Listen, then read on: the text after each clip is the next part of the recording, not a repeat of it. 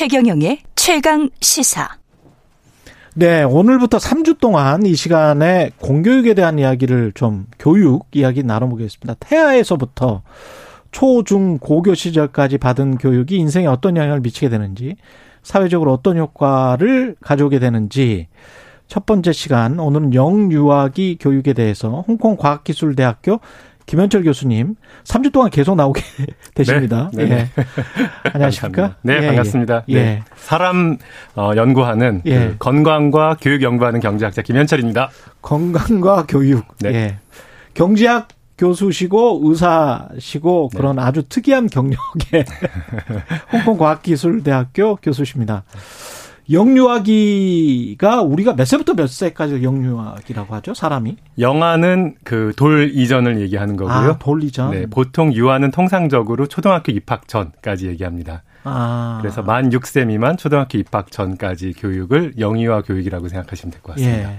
교수님이 그 신문 칼럼에 네. 뱃속 10개월이 어, 평생을 좌우한다 이런 칼럼을 쓰셨던 네. 적이 있죠. 네네네. 그만큼 중요합니까? 네, 그 사실은 이제 우리 선조들이 예. 중요성에 대해서 언제 어, 이렇게 인식을 좀 하고 계셔서 속담도 있죠. 태교 잘해라 뭐 이런 그렇죠, 이런 그렇죠. 얘기들이 있었는데 예. 요걸 과학적으로 그 증명하는 것은 사실 쉽지 않은 일입니다. 그렇겠죠. 네, 그래서 그 과학적으로 증명 제대로 증명되기 시작한 것이 2000년 넘어서 부터 시작됐고요. 굉장히 흥미롭게도 그 스페인 독감, 1918년에 스페인 독감 연구한 것이 그게 거의 첫 번째 제대로 된 사례인데요. 예.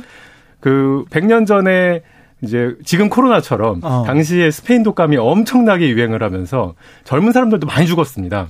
예. 그랬을 때 그한 아주 짧은 기간에 있었던 일인데요. 음. 그 당시에 임신이 되었던 태아와 그 전과 그 후에 임신이 되었던 태아가 나중에 성인이 되었을 때 어떻게 되었나 수적 조사를 해본 거예요. 이게 20세기 초였나요? 스페인 독감이? 1918년이었습니다. 와, 근데 그때 이런 조사를 했군요. 아니, 나 지금 돼서 그 지금 돼서 1980년이 돼서 아, 1980년, 90년이 돼서 도대체 이 사람들을 60년, 70년을 추적 조사해 보니까 어떤 일이 벌어졌나 본 겁니다.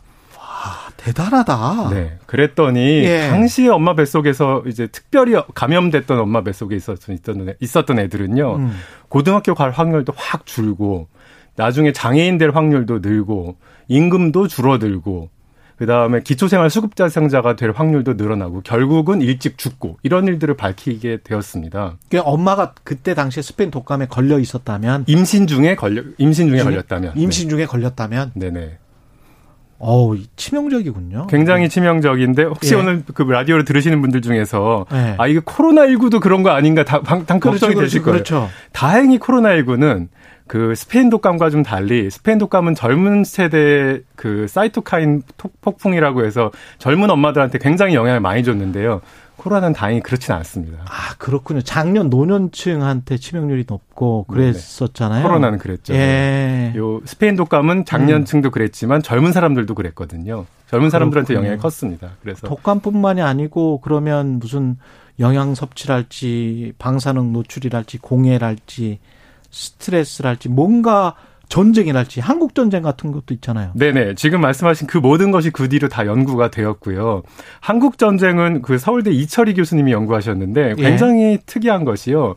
한국 전쟁 중에 이제 1951년, 52년이 되면 중부 전선이 계속 이제 그 전투를 하잖아요. 그렇죠.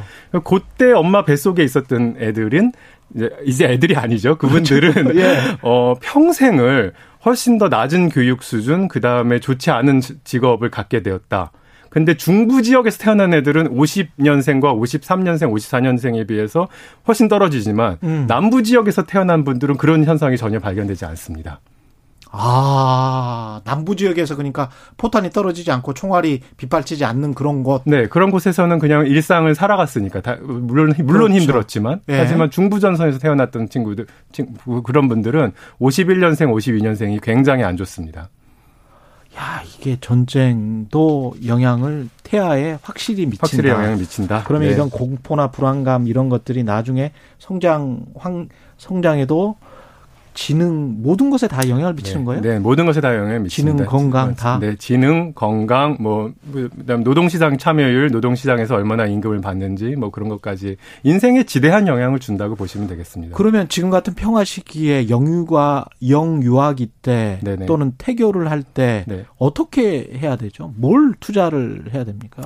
네, 그러니까 영, 지금은 이제 그 임신 기간도 물론 중요하고요. 예. 그 영유아기도 사실 이해 못지 않습니다. 음. 그래서 20세기 경제학자들이 놀랍게도 이 분야의 연구를 굉장히 열심히 해서요. 예. 밝혀낸 바 중에 하나는 영유아기의 중요성이 오히려 중고등학교 또 성인이 되어서 받는 교육보다 훨씬 더 중요하고 훨씬 더 그 비용 편익이 더 세더라.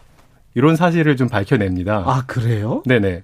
아 그러니까 영 유아기 때 뭔가를 확실히 해줘야 되는 뭔가 거군요. 확실히 해, 해줘야 되는데 예. 이제 그 핵심이 뭐냐 하면 핵심 뭐예요? 핵심이 비인지 기능입니다. 비인지 기능이라고 비인지 하면은. 뭐 자존감, 뭐 참을성, 성실성, 개방성, 정서적 안정성, 창의성. 음. 우리가 그냥 보- 흔히 그냥 간과하고 넘어가는 아니 중요하다고 생각하지만 어떻게 해야 할지 잘 모르는 이러한 부분인데요. 이거 어떻게 해줘야 되죠? 특히 이제 자존감이나 자존심은 좀 네네. 다른 거잖아요. 네네네. 자존감을 높이고 효능감, 참을성, 성실성, 개방성, 정서적 안정을 영유아기 때 아이들에게 주려면 네. 이거 어떻게 해야 됩니까? 어떻게 해야 되냐? 예. 상상 굉장히 어렵습니다. 아직 잘 연구가 아직 다 미처 못한 부분이고요. 예. 그런데 이건 있습니다. 가정 환경이 굉장히 불우한 아이들, 음, 어머니 아버지의 돌봄을 잘 보- 받지 못하는 아이들이 음. 양질의 영유아 교육, 그러니까 어린이집에 와서 어, 선생님들이 이렇게 그 지적 자극도 주고 이제 서로 이렇게 interaction 하는 그 예. 상호 교, 교류하는 예. 이런 일들을 어 이런 일을 했을 때 나중에 성인기에 되었을 때 이 친구들이 자, 이 뭐냐 이 비인지 기능뿐만 아니라 인지 기능이 함께 좋아지면서 음. 노동 시장에서 굉장히 성공적인 어 사람으로 자라나더라 예. 하는 연구가 이제 최근에 굉장히 많이 나왔습니다. 아, 이게 헛갈리네요. 왜냐하면 쌍둥이랄지 왜 우리가 그런 다큐멘터리 보잖아요. 네네. 미국의 입양, 입양간 쌍둥이. 네네. DNA는 똑같아. 네. 근데 뭔가 삶은 달라. 달라. 네네. 그건 이제 가정 환경이나 소득 수준이나 뭐 이런 것 때문일 수도 있을 것 같고 그럼요. 네. 아니면 또 DNA가 그 결정하는 요소도 굉장히 많을 것 같고. 아, 네네. 굉장히 두 개가 같이 어머- 맞물려 있고요. 예. 뭐 우리 부모가 사실 자- 우리한테 주는 영향이 DNA를 주는 것뿐만 아니라 환경까지 다 주잖아요. 그렇죠. 그래서 엄청난 영향을 주어서 사실은 뭐 부모가 우리한테 주는 영향력이 80% 90%로 다 차지하기 때문에요. 음. 사실 우리가 성공해도 우리가 성공한 게 아닙니다. 그렇죠. 네. 우리 덕으로 성공한 게 어디 있어요? 맞습니다. 예. 그런데 이제 여전히 그래도 환경적인 개입이 들어갈 여지가 있기 때문에 음. 이런 불우한 청년들, 불우한 아이들은 국가가 양질의 프로그램을 제공했을 때 음. 굉장히 나중에 그 좋은 아웃컴이 나오는 거거든요. 예. 그래서 어 우리가 영유아 교육에서 특별히 신경 써야 될 것은 어 아주 좋은 교육을 받고 뭐 이제 뭐 과정 환경도 좋고 이런 이런 집이 아니라 그러면 잘하겠죠, 거기야. 그냥 알아서 할수 있을 거예요. 네. 가만 놔두면 학대당할 수도 있고 음. 제대로 된 교육을 전혀 받을 수 없는 이 아이들을 잘 골라 잘 그러니까 잘 이런 아이들까지 포괄해서 예. 양질의 영유아 교육을 주는 것은 국가가 이제 꼭 어, 책임지고 해야 될 일이라고 생각합니다. 가령 영 그 맞벌이 부부가 많지 않습니까? 네네. 그래서 뭐 유치원이나 뭐 이렇게 보내잖아요. 네네. 어린이집이나 네네. 이게 낫습니까? 아니면은 맞벌이를 그 시간에 좀 안 하더라도 네. 엄마가 이게, 이게 계속 논쟁이 될 것 같아서 굉장한 이- 논쟁거리잖아요. 예, 예. 그게 이제 정답은요 사람마다 다르다인데요. 사람마다 다르다. 예. 왜 그러냐 하면 예. 사실 생각해 보면은 엄마가 맞벌이를 했을 때 뭘 하고 있느냐, 아, 그러니까 엄- 엄마 아빠가 예를 들어 없을 때 아이들이 뭘 하고 있느냐. 집에서 만약에 집에 있더라도 조부모라든지 아니면 도우미가 굉장히 양질의 이- 양질의 시간을 보낼 수 있다면은 어린이집 간 것보다 더 좋을 수도 있는 거고요. 음. 그런데 그 시간에 아이들이 이제 어 바- 학- 방임되고 뭐 학대 학대까지 아니라 방임된다면은 그렇죠. 그러면은 이제 어린이집 가는 게 더 좋은 훨씬 건데요. 낫고. 네. 예. 평균적으로는 평균적으로는 어린이집에 가는 것이 유리합니다. 아, 그렇습니다. 평균적으로는 그렇습니다. 이제 네. 그래서 어 노르웨이 유럽 쪽에서 연구를 보면요. 이제 영유아 집이 이렇게 쫙 늘어났을 때그 음.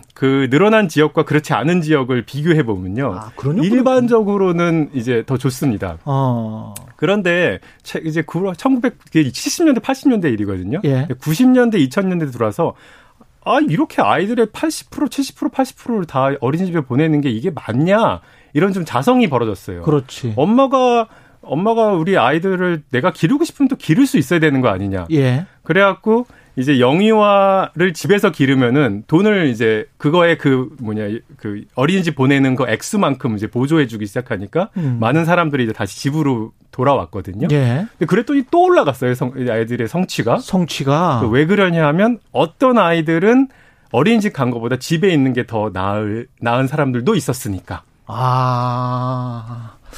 이 묘하네. 묘하죠. 이번에 코로나19에 아이들, 저, 집에 있었던 아이들이 중상위층이 오히려 더 나았었다며요. 그렇죠. 그거랑 이제 정확하게 일맥상통하는 겁니다. 아. 그러니까 예. 뭔가 좋은 환경을 집어 제공해 줄 수 있는 사람들은 음. 집에 있는 게 더 나을 수 있는 거고 예. 집이 굉장히 힘들고 어려운 집은 어린이집 가는 것이 더, 차라리. 더, 더 나을 수 있는 것이고. 아. 근데 우리나라는 지금 이제 막 그 2세 미만, 2세, 1세, 2세 애들이 지금 80% 이상 90% 어린이집 가는 거거든요. 예. 근데 이게 굉장히 불합리한 게요. 뭐냐 하면, 어, 내가 어린이집을 보내면은 정부에서 보조금이 이제 50만 원, 60만 원, 70만 원 맞아요. 나오는데요. 예. 내가 집에서 애를 키우면은 10만 원, 15만 원 나옵니다. 나이에 따라서 좀 다르지만. 그렇죠. 이제 이러면은 부모들이 어떤 생각을 하냐면 나 안 보내면 손해네. 어린이집 안 보내면 손해네.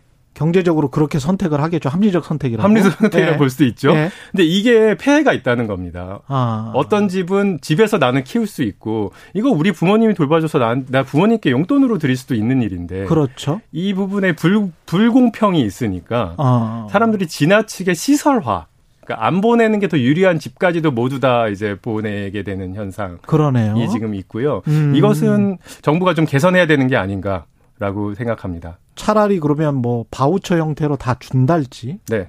예. 그렇죠. 지금 이제 네, 그러니까 본인이 선택할 수 있도록 보- 본인이 보- 선택할 본인이 수 선택할 수 있도록 내가 어린이집 어. 보내 보내건 집에서 키우건 조부모한테 맡기건 똑같은 양의 정부가 그걸 차별하지 말고 같은 액수를 주면은 그렇죠.